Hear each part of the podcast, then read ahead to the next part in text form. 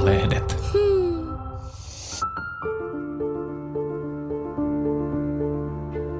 Tämä on Eevan kirjaklubi podcast ja minä olen Eeva-lehden päätoimittaja Mari Paalosalo-Jussinmäki.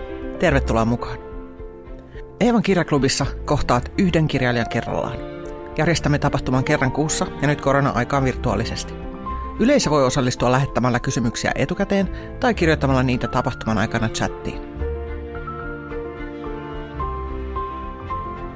Sinä kuuntelet nyt kirjaklubista tehtyä podcastia. Älä siis ihmettele, kun puhun yleisökysymyksistä. Eevan kirjaklubi kokoontuu kerran kuussa. Tule mukaan. Ilmoittautuminen onnistuu osoitteessa lue.eeva.fi kautta kirjaklubi.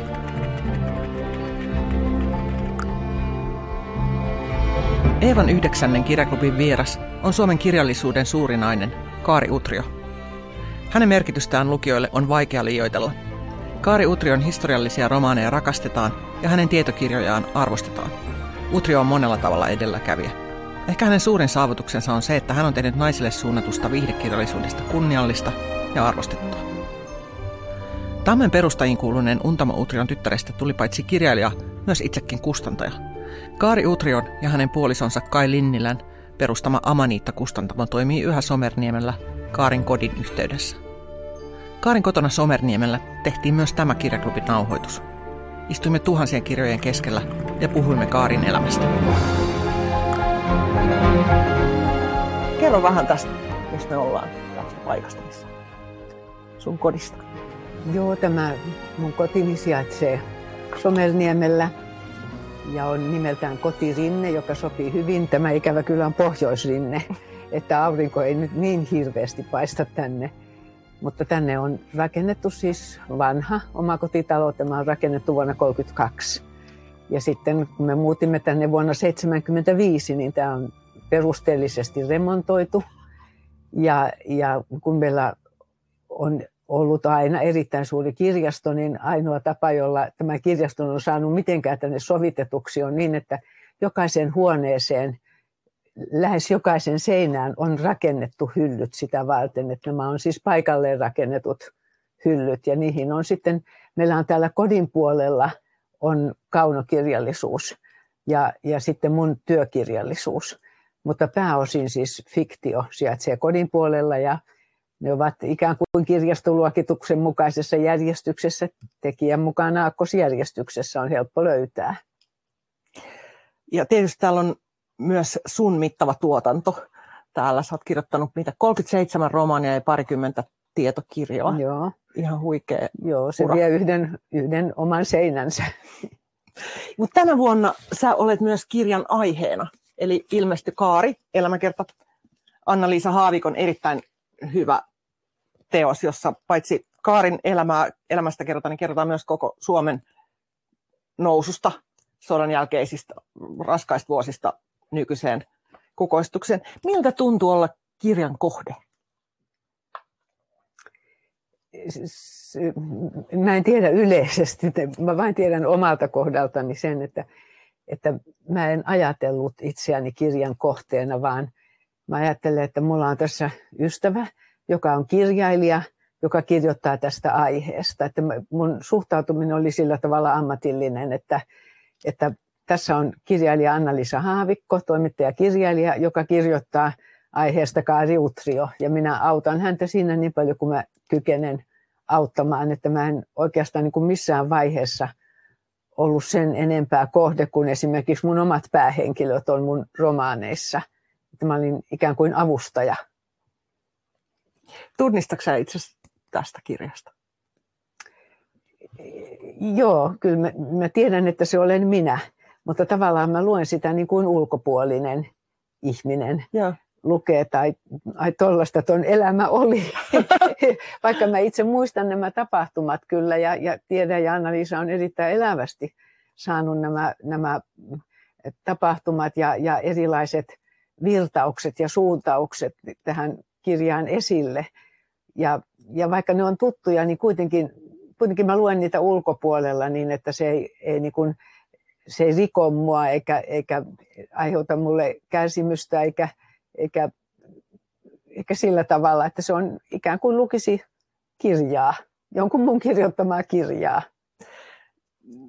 Mikä, mikä tota, mitä sä ajattelet tuosta ihmisestä, joka tuossa kirjassa on? Jos sä sanot, että sä luet sitä ikään kuin, että se kertoo jostain kaariutriosta, niin millainen se kaariutrio on? Aika sisukas, sanoisin. Joo, joo se ehkä, ehkä se on se, mikä siitä tulee. Aika sisukas ja toisaalta optimisti. Mutta että sellainenhan mä olen. Mm. Että kyllä tunnistan itseni. Sulla oli, sä oot, susta piti tulla historioitsija. Mm-hmm niin sä oot kerännyt, kerroit tuossa aikaisemmin, että oot kerännyt kaiken, säästänyt kaiken elämästä. Sitten Anna-Liisa Haavikolla oli hyvät tavallaan välineet tehdä tuota kirjaa. Kerro vähän siitä ja tekoprosessista ja siitä, miten Joo. sä oot suhtautunut elämääsi. Joo, joo, koska mä olen siis todella historioitsija ja, ja tiedän, miten hirveän hankala on, on kerätä, eh, rakentaa toisen ihmisen elämää sillä aineistolla, mitä hänestä on kerättävissä – siis lähteistä, niin, niin mä olen jotenkin, en, en ikään kuin tarkoituksellisesti enkä tietoisesti, mutta olen kuitenkin kerännyt siis omasta elämästäni kaikenlaista siis lähdeaineistoa, siis omasta urastani ja sitten oman kirjeenvaihtoni ja, ja tuota, leikekokoelma, josta myöskin tulee sitten ilmi tämä aikakauden muutos. Ja tämä materiaali kaikkineen on siis todella valtava, siis ihan mielettömän suuri. Ja silloin kun Anna-Liisan kanssa adettiin tätä tehdä tai neuvoteltiin tästä, niin, niin tota, lähtökohta oli se, että Anna-Liisa on se kirjailija, jonka mä ammattikirjailijana myön ikään kuin miellän itsenäiseksi olennoksi, että minä en puutu hänen kirjoittamisensa lainkaan, mutta mä tarjoan kaiken avun, mitä hän haluaa tai tarvitsee ja kaikki haastattelut ja, ja kerron myös, ketä hän voi haastatella, suuren joukon ihmisiä ja sitten kaiken sen materiaalin, mikä mulla itselläni oli olemassa. Ja sen lisäksi hän Anna-Liisa on hankkinut paljon ulkopuolista materiaalia, mutta että mun osani ei ole ollut riviäkään muuttaa siinä, mitä hän on kirjoittanut, vaan ainoastaan tarkistaa ikään kuin vuosilukuja ja nimiä ja tällaisia, että tämä on, on Anna-Liisan kirjoittama teos, johon minä olen tarjonnut materiaalia. Sun ura on niin pitkä ja vaikuttava, että tässä on niin kuin miljoona asiaa, joista tekisi mieli kysyä, mutta kysyn ison kysymyksen ensin. Mikä on muuttunut eniten sun työurasi aikana? Mikä asia? Joo, jos yksi yksittäinen asia pitäisi ottaa huomioon, niin kaunokirjallisuuden puolella on, on tietenkin tullut se tilanne, että, että tuota, viihteestä, viihde on myönnetty omaksi genreeksi, omaksi kirjallisuuden lajiksi. Tämä, tämähän on siis tosi ihmeellinen prosessi, että, että, että viihden musiikkihan aika varhain miellettiin jo ikään kuin – omaksi musiikin lajikseen. Ja mun mielestä siinä Emma Nummisella oli varsin suuri osuus tässä, tässä prosessissa, joka tapahtui joskus 60-70-luvuilla. Mutta kirjallisuuden suhteen, niin, niin silloin kun mä aloitin, niin silloinhan oli tietenkin voimassa 50-lukulainen modernismi ja sitten maaseutuproosa. Että siihenhän ei tietenkään mahtunut mitään tämmöistä juttua kuin naisille kirjoitettu seikkailu, romaani tai historiallinen romaani tai yleensä mikä, mikä oli kirjoitettu naisille. Että muistan sellaisen televisiohaastattelun, jossa haastattelija kysyi multa hyvin, hyvin aggressiivisesti, että myönnätkö siis kirjoittavasi naisille? Että se niin kuin kuvaa sitä, sitä minkälaista, minkälaista, minkälainen oli se ajatusmaailma tuossa, sitten kun uusi sukupolvi astui hommiin, siis 90-luvun taitteessa ja samaan aikaan kun Neuvostoliitto romahti, niin sen jälkeen muuttui sitten tämä asenne, jolloin ymmärrettiin, että, että jos ikään kuin menemme, menemme tuota rock-konserttiin ja ne ei soitakaan Bachia, niin minä en kuitenkaan nyt sitten loukkaannut tästä. Että, että jos avaan kirjan ja, ja, ja tuota, se ei se ei olekaan sitä, mitä minä odotan, niin en nyt loukkaannut tästä, se on tarkoitettu jollekin muulle. Että kyllä tämä ehkä on se kaikkein suurin muutos tällä, mm. tällä niin kuin mun alueella. Niin kyllähän mäkin, mä olen syntynyt 68 ja mäkin jotenkin nuoruudessa kasvoin siihen, että Hemingway ja tämmöiset niin mies-äijäkirjailijat on niitä oikeita ja arvokkaampia mm. kirjailijoita. Muistan hyvin Tampereen yliopistosta sen, että ei silloin paljon niin kuin Joenpeltoa ja Utriota ja Hietamiestä luettu, jos halusi ei, olla niin kuin uskottava. Joo. Niin, ja, joo, ja näkyyhän se esimerkiksi nobelisteista, jossa ihan siis ei joku muutama nainen. Mm. Niin siitäkin se jo näkyy. Sä sait ihan täysin kohtuuton kritiikkiä silloin aluksi. Ja, ja tähän puhuttiin rouvaspornosta ja kaikesta tämmöisistä todella kummallisia ilmaisuja. Ja, ja mitä sä kerroit, että Ilta-Sanomissa oli koko aukeaman otsikko, jossa luki, että eikö se oli hietamiehin romani, että ne on roskaa, joo. niin paperitunnasta. Ihan sinä ja kollegasi saitte kohtuutonta kritiikkiä. Miten sä se jaksoit? No, mulla tietysti on se, että mulla on äärettömän luja ja hyvä kivi, kivijalka siinä, että mä olen kustantajan tytär ja ihan pienestä asti tottunut kirjalliseen maailmaan, tavannut paljon kirjailijoita, kustantajia, tunnen sen maailman, on tuntenut sen lapsesta asti hyvin ja lukenut ihan mielettömästi. Että mä olin varmasti lukenut kaunokirjallisuutta enemmän kuin valtaosa mun kriitikoistani koskaan. Että meillä kotona katsottiin, että, että tuota, suunnilleen 20 mennessä piti olla maailmankirjallisuus luettuna.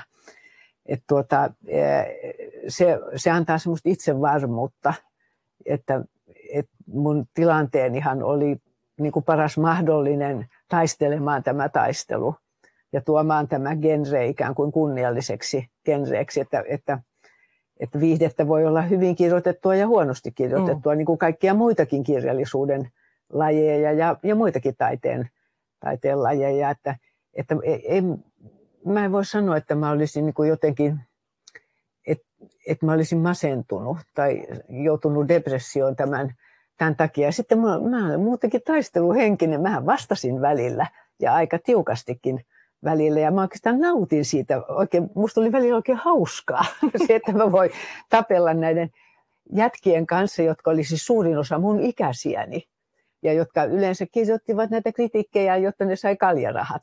Ja mä tiesin, miten tämä menee. Ja sen, sen tietysti tämä tieto tietenkin helpotti tämän kaiken kestämistä. Ja sitten se tosiasia, että mullahan oli lukijat. Että se on, siis se on mun lukijat, joita on aina ollut paljon ja jotka on ollut mulle rakkaita ja joille minä olen ollut rakas, niin, niin hehän on siis se, se uskomaton linnoitus, jonka, jonka varassa on niin voinut tätä ammattia harjoittaa. Mikä, on, oliko sulla semmoisia niin viihteen kirjoittamisen esikuvia silloin, kun sä aloitit tai myöhemmin? Vi, niin kuin tavallaan sen oman genren sisällä suosikkeja. Joo, no yksi oli tietenkin Valtari. Että eihän tota Suomen, suomalaisesta historiallisesta romaanista voi puhua ilman Valtaria, mutta kovin tyypillistä tietenkin tälle aikakaudelle oli se, että mun kotonani, joka oli niin sanottu kulttuurikoti, niin Valtarihan oli ajanvietekirjailija. Ja, ja tuota, hänen kirjoistaan vain Sinuhe oli niin kuin sellainen, tällainen niin kuin oikea taideromaani. Joo, joo, ja sitten, tuota, sitten Johannes Angelos, joka taas on mulle on niin kuin tosi läheinen, samoin kuin Tunskuolematon niin, niin kyllä voi sanoa, että Valtari oli, oli mulle tärkeä. Mähän olin kerran tavannut hänet silloin, kun mä olin nuori kirjailija. Kerronko mä? Et, kerro. Joo, kerro nyt. Kerro, joo, kiitos. Kerro. Joo, joo, mä olin kirjakerhossa käymässä joskus, joskus tuota 73 ehkä, että mä olin kirjoittanut muutaman kirjan siihen mennessä ja olin todella niin kuin rouvaspornokirjailija. Ja siellä tuota, Valtari, Valtari Sinuhe oli juuri ilmestynyt hienona Björn Landströmin kuvittamana laitoksena, jossa oli nahkaselkä ja se oli siis oikein siis todella hieno ja ylellinen, siis sen ajan niin kuin huippukirjallinen tuote. Ja, ja mä olin siellä Pentti Araviiden kanssa, joka silloin oli kirjakehon johtaja, ja me käveltiin käytävällä, niin, niin Valtari, mikä Valtari tuli vastaan. Ja meidät sitten esiteltiin ja Valtari oli äärettömän ystävällinen nuorelle kirjailijalle. Mä olin siis ehkä tuota 31-vuotias tai jotain tämmöistä. Ja tuota, sitten me menimme kahville ja, ja sitten Valtari kysyi, että voisiko hän saada yhden kappaleen tästä kirjasta ja hänelle sitten tietenkin tuotiin suunnilleen kontaten tämä, tämä yksi ja hän sitten omisti sen mulle, että mulla on siis Mika Valtarin itselleni omistama Sinuhen loisto painos ja tämä on tapahtuma, jonka mä aina muistan. Hän oli, oli niin ystävällinen ja, ja herttainen siis minulle, joka olin saanut enimmäkseen kokea paljon kovempia. Joo. Niin. Ihana tarina. Niin, eikö vain? On. Niin. Tuot tuli lukijakysymys, anteeksi, anteeksi yleisökysymys. uh, oletko sä törmännyt tämmöisiin aatteiden taisteluihin kirjoittaessasi? Oo, 70-luku. Joo, Joo se, kyllä se, se oli to, tosiaan Ville Pernähän on juuri kirjoittanut kirjan, kirjan tästä pitkästä 70-luvusta, joka oli tämä aika pimeä, pimeä tällainen ääri, äärisuuntien, tai siis sanokaamme stalinismin vuosikymmen.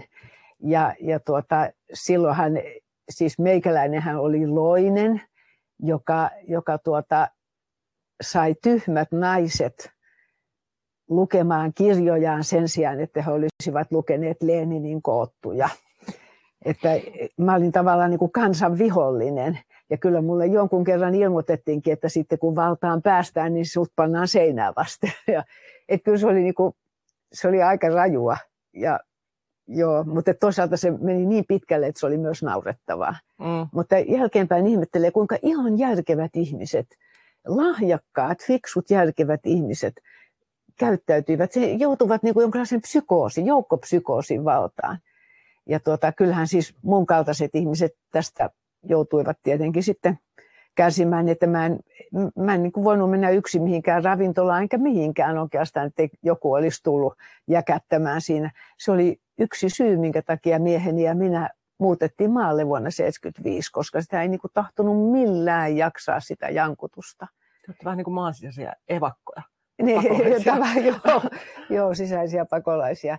Joo, se oli aika, aika rankkaa, mutta kyllä siinä niin kuin tavallaan sitten oppi arvostamaan demokratiaa suuresti, että, että meillä kuitenkin säilyy monipuoluejärjestelmä ja, mm. ja, ja tuota, että me, meillä ei sitten kuitenkaan tullut tämä itänaapurin järjestelmä mm. voimaan. Mm. Oletteko te käynyt, onko sä käynyt jälkikäteen keskusteluja näiden ihmisten kanssa, jotka piti sua kansanvihollisena?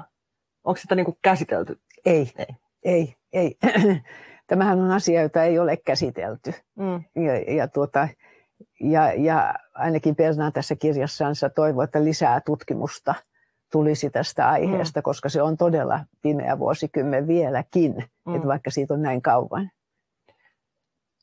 Näetkö sä nyt nykyajassa jotain samaa kuin siinä? Paljon puhutaan nyt, että Suomi on jakautunut, on niin kuin milloin mikäkin rokotevastaisuus ja ilmastonmuutoksen kieltäjät ja muut. Me on jakauduttu erilaisiin leireihin. Näetkö sä, muistuttaako tämä sinusta sitä aikaa? Minusta todella niin kuin olen ajatellut, että tässä on piirteitä, jotka muistuttaa sitä, että, että, tuota, että ikään kuin mielipiteet kärjistyy hirveästi ja asetutaan näihin omiin. Siis, ei, siis jos me kuvitellaan, että somekuplat on jotain uutta, niin eihän ne ole mitään uutta, vaan että on, on nämä omat seurat, jossa seurustellaan ja muiden kanssa ei seurustella. Ja, ja, ja kaikki, jotka eivät ole samaa mieltä kuin minä, ovat vihollisia. Et kyllä kyllä niin kuin on, on asioita, jotka todella muistuttavat. Sitten semmoista, niin kuin, e, semmoista hirmusta oikeaoppisuuden vaatimusta, semmoista ortodoksista e, mm, ajattelua, hyvin jäykkää, joka, joka ei ota huomioon muita eikä muiden tilanteita eikä asemaa eikä perinteitä eikä välttämättä tulevaisuutta. Se on, se on niin, niin hyvin yksi silmästä ja yhteen suuntaan putkiloon katsova. Että kyllä, kyllä musta tässä vuosi, tässä ajassa on niin hyvin, hyvin paljon sellaista, jotka muistut, mikä muistuttaa siis 70-lukua. Että ehkä on niin useampia, useampia kuplia kuin 70-luvulla, mm. jolloin se oli niin aika pitkälti tuommoinen kaksi-kolme kuplaa oli olemassa, että nyt on Joo. paljon useampia. Niin. Mutta mielipiteet on yhtä rankkoja kuin silloinkin. Joo. Mitä tälle pitäisi tehdä? Aika tasaa. Nyt, kun viisas. Aika tasaa, kyllä se, joo, se on, on, e, siis silloinhan 70-luvullahan se ratkaistiin tavallaan sillä tavalla, että yhteiskuntaa parannettiin ilman äki, siis suurta vallankumousta mm. ja, ja siirtymättä neuvostojärjestelmään. Että se, se niin kuin, tavallaan tasaantui sitten itsekseen. Mm sillä tavalla, että mun on hyvin vaikea sanoa, mitä tällä hetkellä tehdään, koska meillähän edessä ei ole juuri mitään hyviä vaihtoehtoja, mm. vaan, vaan meidän täytyy sopeutua ilmastonmuutokseen, joka tarkoittaa, että kaikki kallistuu ja elintaso laskee ja, ja tota, ehkä kiinnitämme enemmän huomiota sitten henkisiin asioihin kuin roinaan. Kaari Utrio on ollut aktiivinen yhteiskunnallinen toimija. Hän on vastustanut Neuvostoliittoa ja Kekkosta puoltanut EU-jäsenyyttä, homoliittoja ja päivähoito-oikeutta ja ollut tekemässä Suomeen naispresidenttiä. Mistä se rohkeus on tullut? Varmaan kotoa, kotikasvatuksesta. Että mun kotini oli, oli tota, äh, tällainen tannerilainen sosiaalidemokraattinen äh, koti, jossa pidettiin ihanteita hyvin tärkeinä ja, ja hyvin korkealla. Että mä muistan, että mun isäni sanoi joskus kun me oltiin aika pieniä, mun veljeni ja minä, siis ehkä kansakouluikäisiä suunnilleen, että ei paljon mitään ymmärtänyt, mutta kuitenkin sen, että hän aina sanoi, että ilman ammattiyhdistysliikettä Suomi olisi sellainen kuin Etelä-Amerikan valtiot. Ja sitten piti itse ottaa selville, minkälaisia oli Etelä-Amerikan valtiot. Ja sehän oli aika hyvä oppitunti. Joo, kyllä mä luulen, että se tulee siitä, että on, on kotoa on, on opetettu, että on ihmisen velvollisuus työskennellä yhteisten asioiden ja, ja niin kuin on ihanteidensa puolesta. Ja, ja siis se, on vaan, se on vaan kulkenut mukana. Hmm. Esi, en mä tiedä, onko siinä mitään erikoista rohkeutta tarvittu. Että ei minulla tarvinnut tapella eikä... E, mä oon pystynyt keskustelemaan asioista sä oot ollut edelläkävijä siinäkin, että sä oot suhtautunut alustasti kirjoittamiseen ammattina. Jotain, jos tulee toimeen, tulee, jota tehdään säännöllisesti. Kerro siitä, mitä, millaisen vastaanoton se sai, miksi sä päädyit toimimaan näin? No joo, edelleenkin ehkä, niin se on kai sanottava sillä tavalla, että, että kun mulla oli tarkoitukseni, että mä ryhdyin tiedennaiseksi, joka oli tietenkin aika naivia, koska siihen aikaan, kun mä valmistuin Helsingin yliopistosta vuonna 1967, niin ei siinä nyt naisten helppo olla mm. ollut tehdä tiedettä. Että mä muistan, että ainoa naisprofessori, joka mulla oli, oli Ella Kivikoski, joka oli arkeologian professori, jota ihailin suunnattomasti. Niin, niin tuota, e, e, sitten kuitenkin, kun en asunut Helsingissä, olin siihen aikaan – asuin Kouvolassa, niin, niin en voinut jatkaa lisensiaattiseminaarissa. Niin ajattelin, että, että tuota, eikä ollut, mä olisin voinut tietenkin hakea jostain historiaopettajan paikkaa, mutta, mutta mä en ollut auskultoinut. Niin mä ajattelin, että mä kirjoitan nyt tähän yhden kirjan, että mä saan vähän että niin kuin työkseni. Ja, ja tämä johtui tietenkin siitä, että oli koto, kotoa asti oppinut sen, että, että voi ihan hyvin voi kirjoittaa kirjan. Mähän olin kirjoittanut Eeva-lehteen tätä ennen jatkoromaani, joten se ei ollut niin hirveän kummallista. Että mä kirjoitan mun, mun tota, Suomen historian gradun perusteella romaanin ja sitten mä kirjoitin sen. Mä, kirjoitin, mä tein suunnitelman ja sitten kirjoitin keskeltä pari kolme lukua, jotka mä vein sitten kustantajalle näytille – ja mun isäni oli juuri jäänyt pois Tammen toimitusjohtajan paikalta ja, ja kustannustoimittaja katsoi, että tämä on ihan kunniallista tekstiä ja niin mä sitten kirjoitin sen kirjan. Ja sitten tuota, se olikin menestys, joka oli mulle vähän hämmästyttävää, mutta toisaalta niin kun se oli tavallaan mun kyllä tähtäimessä, koska mä olin viettänyt lomani ää, aina Kallion kirjakeskuksessa Helsingissä myymällä Angelikaa joten, e, ja tiesin, mistä raha tulee, jolla kustannetaan sitten muita kirjoja. Joten sekin oli ihan luontevaa. Ja sitten kun mä olin kirjoittanut sen yhden, niin sitten mä kirjoitin tietenkin toisen, koska ei mulla edelleenkään ollut mitään mahdollisuutta mennä lisensiaattiseminaariin. Ja sitten alkoi syntyä lapsia ja eikä edelleenkään päässyt lisäskäänti seminaariin, niin mä kirjoitin itse asiassa niin, että mä olin kirjoittanut viisi kirjaa, kun mä sain valtion palkinnon. Ja silloin, mä, kun mä olin saanut sen valtion palkinnon, niin mä ymmärsin, että mä olen kirjailija. Mutta sekin ymmärrys tuli luontevasti, koska tiesin, mikä on kirjailija ja miten tämä, tämä prosessi hoituu. Ja sen jälkeen mä sitten niin lähdin siitä, että tämä on nyt mun ammatti. Ja sitten mä ryhdyin tekemään sitä täysin ammattimaisesti. Ensin suunnitelma, tutkimus, sitten suunnitelma ja sen jälkeen kirjoittaminen. Ja näin mä oon tehnyt koko urani ajan. Silloin kun sä kirjoitit kirjoja, niin miten sä, heräsitkö sä aamulla ja ryhdyit töihin? Miten se meni? Aivan, ai joo. Juuri näin. Se, se on äärimmäisen tärkeä silloin, kun on vapaa-ammatti, jos sillä aikoo elää.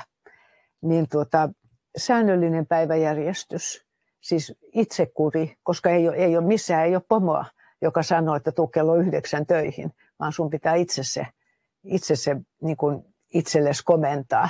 Hmm. Eli selvä työjärjestys, että ensin, ensin tuota, mä herään aamulla ja sitten kun mä aloitan työpäivän, 9-10 maissa käyn ensin voimistelen ja käyn lenkillä ja niin edelleen.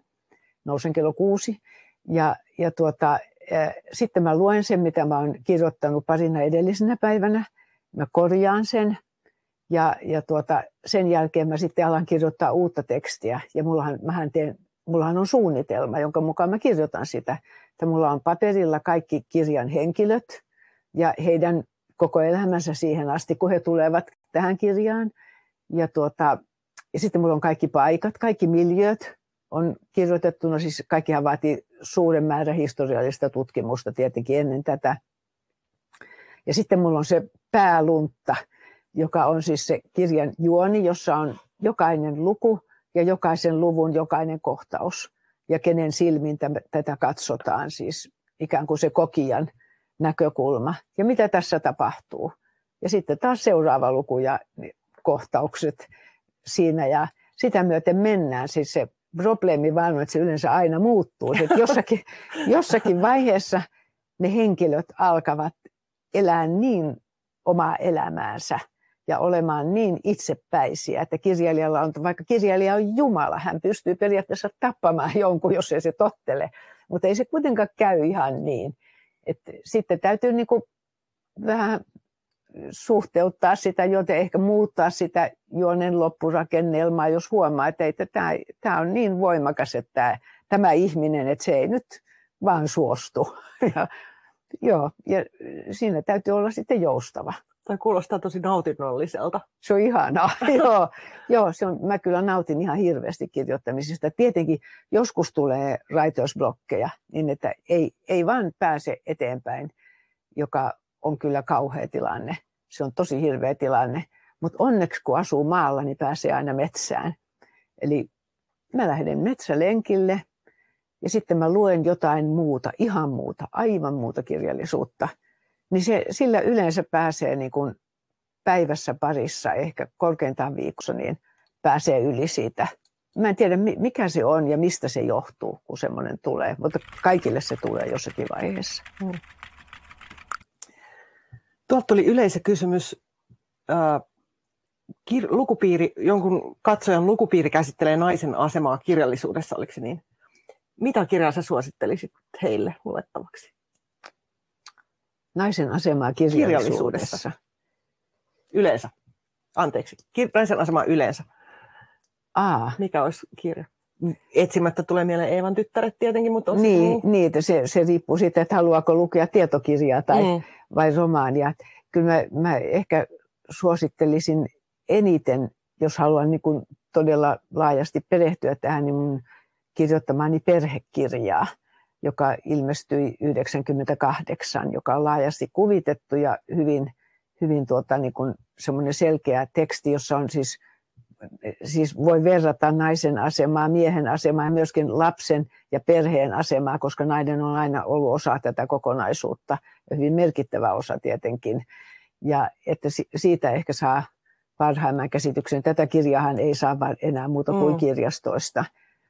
Mutta jos haluaa tuota romaanien kautta siihen, tähän perehtyä, niin, niin sitten on kaksi mahdollisuutta lukea joko mun keskiaikaromaaneita, niin se voi tuntua siis niin kaukaiselta se, se, se naisen asema silloin, vaikka ei mitenkään mahdottomalta. Mutta sitten mä oon 2000-luvulla kirjoittanut tämmöisiä epokkiromaaneita, jotka kuvaavat naisia 1800-luvun alkupuolella, joka on kuitenkin aika lähellä, mutta juuri ennen kuin alkoi tämä suuri muutos naisen asemassa, niin, niin joku niistä, niin niistä kannattaisi, kannattaisi varmaan, varmaan lukea. Esimerkiksi juuri tämä hupsurakkaus, joka, jossa aika hyvin kuvataan niitä mahdollisuuksia, mitä naisella oli. Mikä sun kirjoista on sulle itselle läheisin? Tai rakkain. Aa, siinä jo, se, sehän on täysin irrationaalista, että siinä, se ei ole suositun eikä se, mitä pidetään mun pääteoksena, niin vaan se on vuonna 1995 ilmestynyt Tuulihaukka romaani, keski-aikaromaani. Siinä on niin kiva sankaritar. Se, siinä on, se kuvaa tuhat, tuhat lukua, jota mä olen olen, josta mä olen kirjoittanut kolme suurta historiallista romaania, jokainen on tuommoinen 700 sivua. Vaskilintu, tuulihaukka ja yksisarvinen, jossa kuvataan se, miten, siis Euroopan synty. Se päättyy ensimmäiseen ristiretkeen. Ja tämä, tämä tota, tuulihaukan sankaritar Aure, joka on siis suomalainen nainen, joka sitten joutuu maailmalle, niin kuin jouduttiin pohjamiesten maailmassa hyvin helposti – joka, joka tuota, on sosiaalinen lahjakkuus ja, ja luonteeltaan sellainen mukautuvainen, mutta selviytyjä. Ja, ja tuota, hän on nukuttaja, hän pystyy auttamaan ihmisiä e, sairauksissa ja, ja, ja tämmöisissä henkisissä vaivoissa ja, ja ahdistuksessa ja tuskassa, että nykyään ehkä sanottaisiin psykiatri, mutta, mutta hän pystyy sen niin olemuksellaan ja laulamalla – tekemään tämän ja tämmöiset jututhan olivat hyvin paljon käytettyjä aikoinansa. Ja, ja tuota, e, mitä omituisimpien tilanteiden ja, ja, ja maailman matkojen kautta hän, hän tuota, selviää elämässään raskaista tilanteista ja, ja voidaan sanoa, että hän siis nauttii ja oppii. Ja sitä paitsi löytää hyvän miehen. Aina mainio juttu. Se ei ole koskaan huono kyllä. Joo sä oot feministi ollut aina. Mitä, mikä on feministien suurin saavutus? Ah, erinomainen kysymys. Joo, joo, joo, ehkä voi sanoa, että mä oon vanhan ajan naisasia nainen. Että e, e, feminismi on nykyään niin monimutkaista ja monimuotoista, että, että 80 ei enää ehkä tarvitse pysytellä perässä siinä – että mä olen hyvin käytännön ihminen ja, ja niin kuin, e, pitänyt aina tavoitteena sitä, että naisten käytön, elämän käytännön asemaa parannettaisiin. Ja tietenkin, jos ajatellaan niin kuin Suomen historiaa, niin ehkä suurimpia saavutuksia on tietenkin äänioikeus ja toiseksi 1930 avioliittolaki, joka lopetti aviomiehen vuosituhantisen holho, holhoamisoikeuden vaimoon nähden, että silloin vaimostakin tuli itsenäinen ihminen. No sen jälkeen meille on tullut sitten tasa-arvolakia ja kaikkia näitä sukunimilakeja, joiden, joita olen ollut kannustamassa ja puolustamassa. Ja se, on, se on suuri kokonaisuus, 150 vuoden valtava kehitys, jota ihailen katsoo. Ja sitten täytyy muistaa tietenkin, että oli paljon miehiä, jotka olivat mukana tässä auttamassa tätä kehitystä. Mm. Mikä on sun mielestä suurin epäkohta nyt naisten asemassa? Siis tarkoitat tällä hetkellä? Joo. Joo, kyllähän siis se on se, joka on aina ollut. Eihän se ole niin kuin tavallaan mihinkään mennyt. Ja, ja se on se, että, että lisääntymistaakka on naisilla. Se on edelleenkin vaikuttaa naisten uraan, naisten palkkaan, naisten koko elämään – niin eniten, eniten kaikista asioista on se, että, että naiset ovat ikään kuin vastuussa lisääntymisestä. Onneksi se on muuttumassa sen, sen myötä, että, että miehet ottavat paljon enemmän osaa lastenhoitoon esimerkiksi. Mutta että se on, en tiedä saanko tässä sanoa, mutta kun mä, mä olen mielenkiinnolla seurannut tätä keskustelua naisten asevelvollisuudesta – sinänsä suosittelen lämpimästi sitä, että, että naiset suorittaisivat asevelvollisuuden, koska siitä on todella etua työelämässä ja, ja uralla. Mutta asevelvollisuus, niin se on, on mielenkiintoista ajatella, että meillä olisi naisten asevelvollisuus, että voitaisiko siitä sitten vastineeksi vaatia, että miehet saisivat kuukautiset ja olisivat raskaana ja synnyttäisivät ja imettäisivät, että saataisiin tämä, tämä lisääntymisen taakka ikään kuin jaetuksi jollakin tavalla. Ainakin kuitenkin nyt se tilanne, että naisvaltaisten työpaikkojen tilannetta pitäisi muuttaa, koska ne, nämä naisvaltaiset työpaikathan kustantavat nämä lisääntymiskustannukset. Se tuntuu olevan aihe, josta kaikki on yhtä mieltä, että se on mm. pulma ja sitten se on jostain syystä asia, jolla Mä ei mukaan 30 vuotta saarnannut tätä ja mitään ei tapahdu. Mm. Se on kumma juttu. Joo. Mutta olisitko mennyt armeijaan, jos olisi ollut mahdollisuus? Siis aikanaan, joo, kyllä varmaan mm. olisin, joo.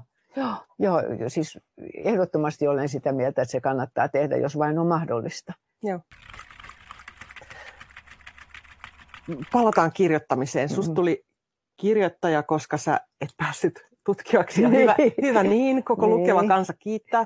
Ö, miksi sä lopetit kirjoittamisen? Sä oot nyt kertonut. Joo. Mä kirjoitin tätä Hupsurakkauskirjaa, joka on musta varsin hauska.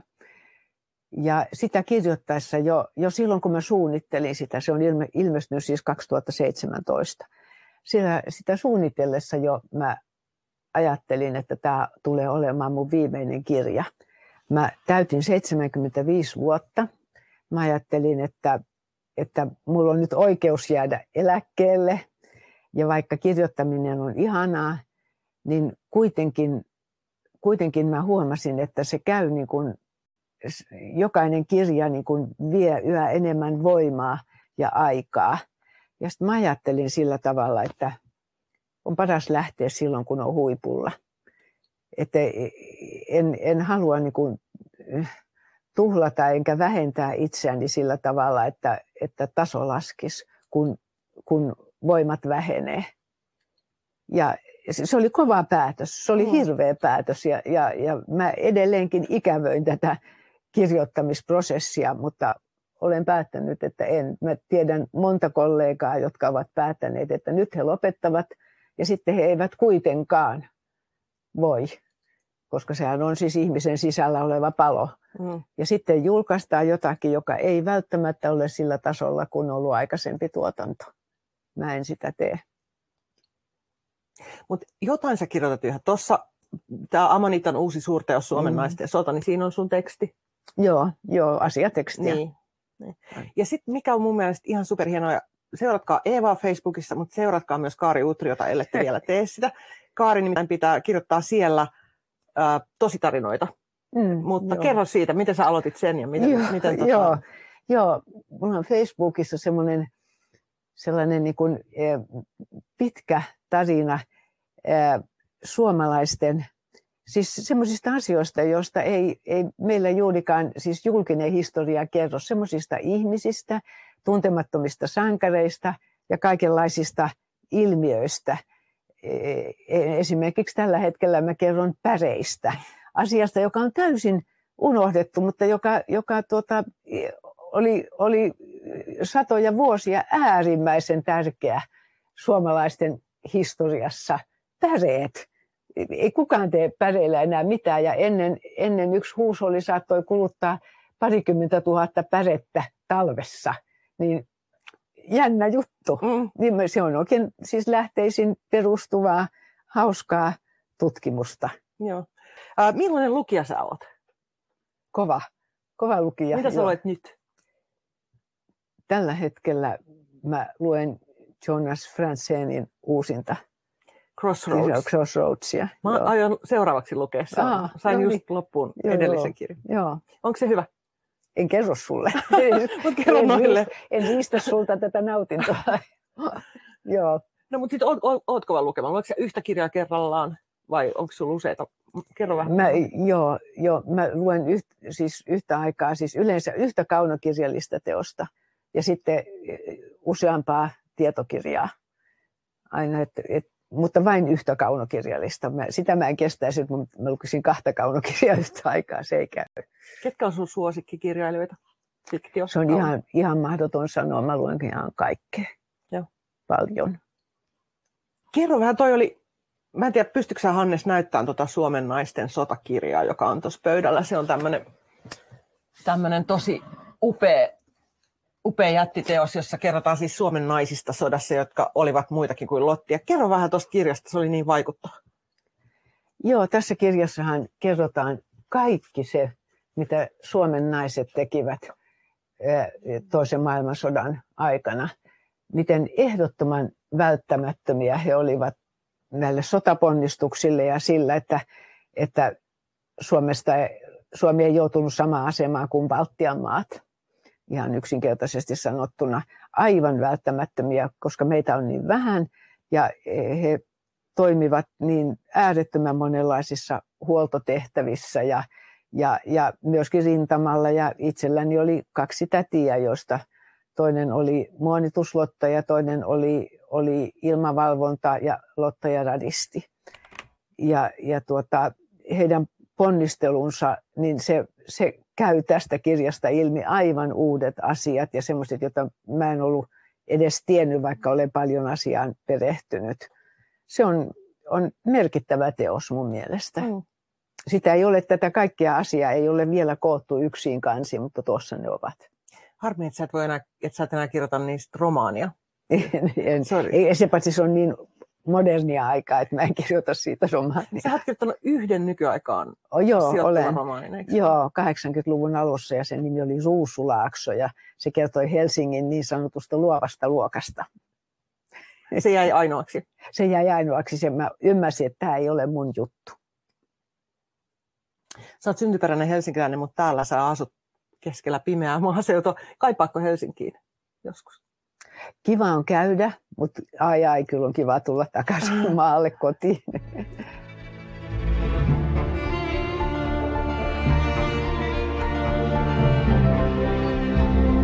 Jokainen Eevan kirjaklubi päättyy 20 kysymykseen. Kysymykset pohjautuvat osittain kirjailija Marcel Proustin suosituksi tekemään seurapeliin, jonka sanotaan paljastavan ihmisen todellisen luonteen.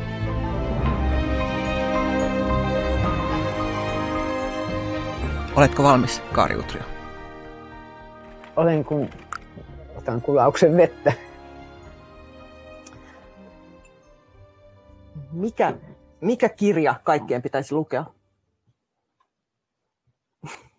En tiedä. En osaa sanoa. Minkä taidon haluaisit omata? Laulamisen. Mitä pelkäät? Vanhenemista. Miksi? Että me joudun avuttomaksi toisten armoille tai taakaksi. Mihin tuhlaat?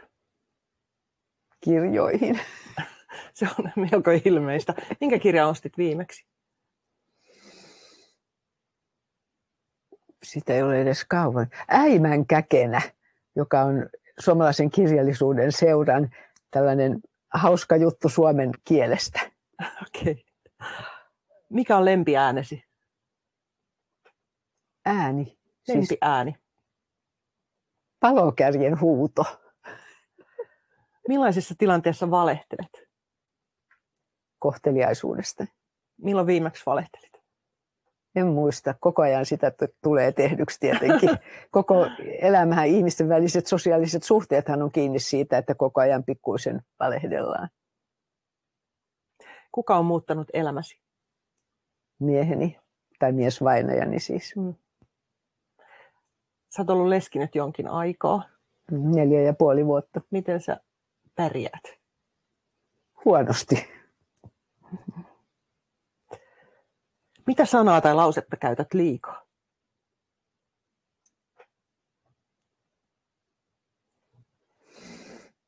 Kyllä se siitä menee. Joo, varmaan näin. Jos voisit muuttaa yhden asian itsessäsi, mikä se olisi? Puhuisin vähemmän. Hyvänen aika. Se on mm. hirveä menetys. Mitä pidät suurimpana saavutuksenasi? No uraani kaiketi. Mikä on arvokkain omaisuutesi? Tämä kirjasto. Mitä tälle tapahtuu sitten joskus, kun, jos kuolet? Onneksi ei ole mun asia sitten. jos saisit olla joku muu yhden päivän ajan, kenet valitsisit?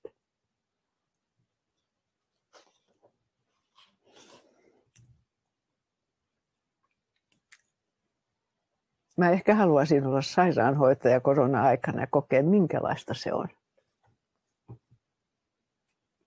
Onko sinulla kukaan tuttava sairastunut tai? Ei. Mikä on paras tekemäsi päätös? Muuttaa maalle. Mikä täällä on parasta tässä maalla asumisessa? Öm, rauha ja se sellainen ylimääräisten ärsykkeiden puute. Ei, ei tule juostua kaikissa maailman kissaristiäisissä, että, että työrauha on, ei, mitenkään mun tuotanto ei olisi ollut mahdollista ilman sitä, että, että muutimme maalle, että on tämä työrauha ja sitten on tämä, myöskin luonnonrauha. Rakastan kyllä tuota metsä, metsää ja metsässä kävelyä. Millaisia sun päivät täällä on? aika työntäyteisiä.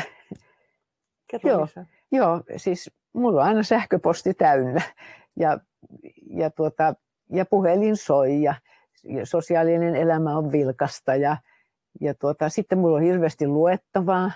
Ja, joo, jo, ja päivät menevät siis tosi äkkiä. Sitten mulla on hyvin paljon ystäviä täällä, että sosiaalinen elämä on tosi vilkasta ja joo, kivaa.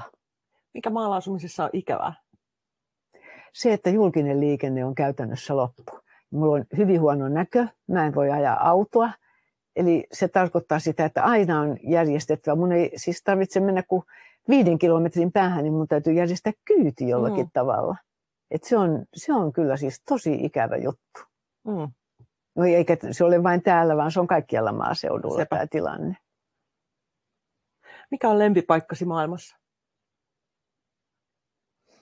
Ehkä tämä sohvan nurkka. Mikä on hyödyllisin rutiinisi?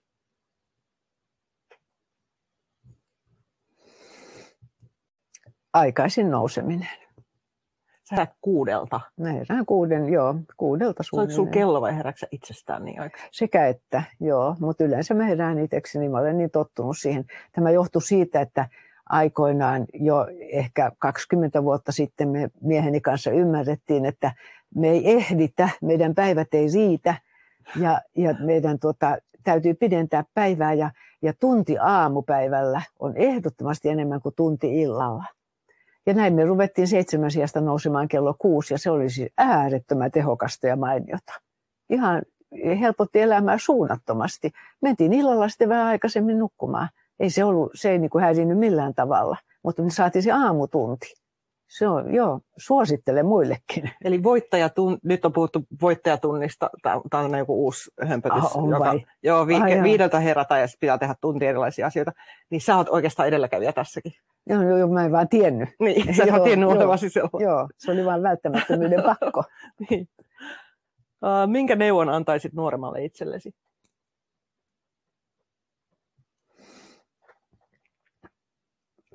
Ehkä voisi olla vähän armollisempi itselleen.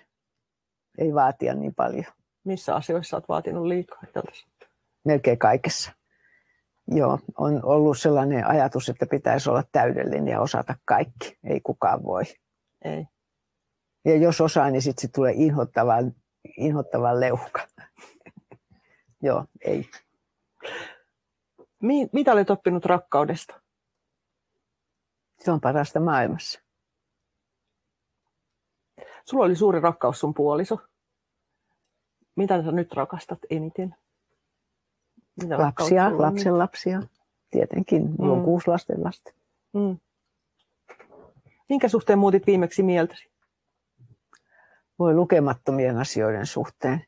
Joo, se on, se on onnellista, että, että pystyy, pystyy ikään kuin oppimaan siitä, mitä, mitä saa tietää, mitä lukee ja mitä, mistä voi tehdä päätelmiä ja, ja se on minusta erinomainen, esinomainen, vaikka onko se nyt itse kehua, jos mä sanon, että, että pystyy siihen, että voi muuttaa mieltään jostakin asiasta ja nähdä, että minä olen ollut väärässä tämän asian suhteen. Joo, se on hyvä juttu. Onko toi on ehkä niin tieteellinen tapa katsoa maailmaa, mm, Joo, niin varmasti on, joo. Verrattuna sit siihen, että uskoo sokeasti johonkin. Joo, joo ja, mutta sen varmaan on siis oppinut lapsuudessa ja koulutuksen niin. kautta. Onko sinulla uskoa? Uskotko Jumalaan? En. en. Mä en ole koskaan ollut uskonnollinen. Mulla ei ollut uskonnollista kasvatusta eikä uskonnollista perhettä. Ja kun mä menin Kaisaniemen kanssa kouluun, niin, niin mulla oli todella suuria vaikeuksia tajuta ja ymmärtää, mistä on nyt kysymys. Et mä tiesin, kuka on Jeesus, kun mm. lastenhoitaja oli kertonut Jeesuksesta, mutta muuten oli kova juttu. Mutta mä olin nopea oppimaan kyllä, sopeutumaan. Viimeinen kysymys. Mikä herättää sinussa toivoa? Nuoriso. Miksi? Ihan totta. Siis jos ajattelee, minkälainen oli, oli nuoriso silloin, kun mä olin nuori, ja, ja miten fiksu ja viisas ja, ja osaava ja hyvin koulutettu ja aktiivinen se on nykyään. Siis nykyajan nuoriso, siis ne on loistavia penskoja. Ihanaa, että tämmöinen kasvaa. Kiitos, Kari Utri itsellesi. Miltä Eevan kirjaklubi kuulosti? Jos tykkäsit, kerro kaverillekin. Klubin seuraava vieras on esikoiskirjailija, näyttelijä ja valokuvaaja Laura Malmivaara.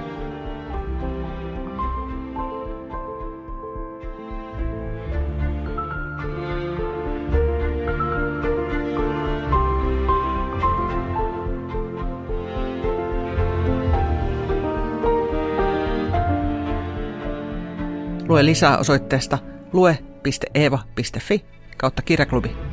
Ensi kertaan. Hei hei!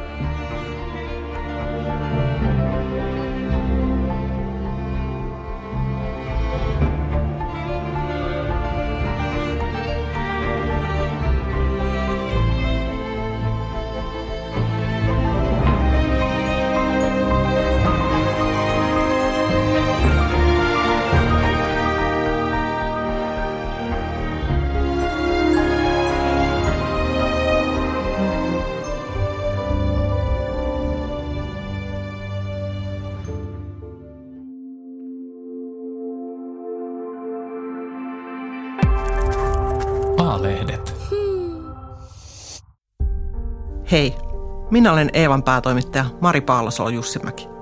Tämän podcastin lisäksi Eeva on paljon muutakin. Eeva-lehden sivuilla kohtaat joka vuosi yli 160 rohkeaa ihmistä. Toivon, että tilaat Eevan ja tulet mukaan. Kurkkaa hyvä tarjous osoitteesta lue.eeva.fi kautta tutustu.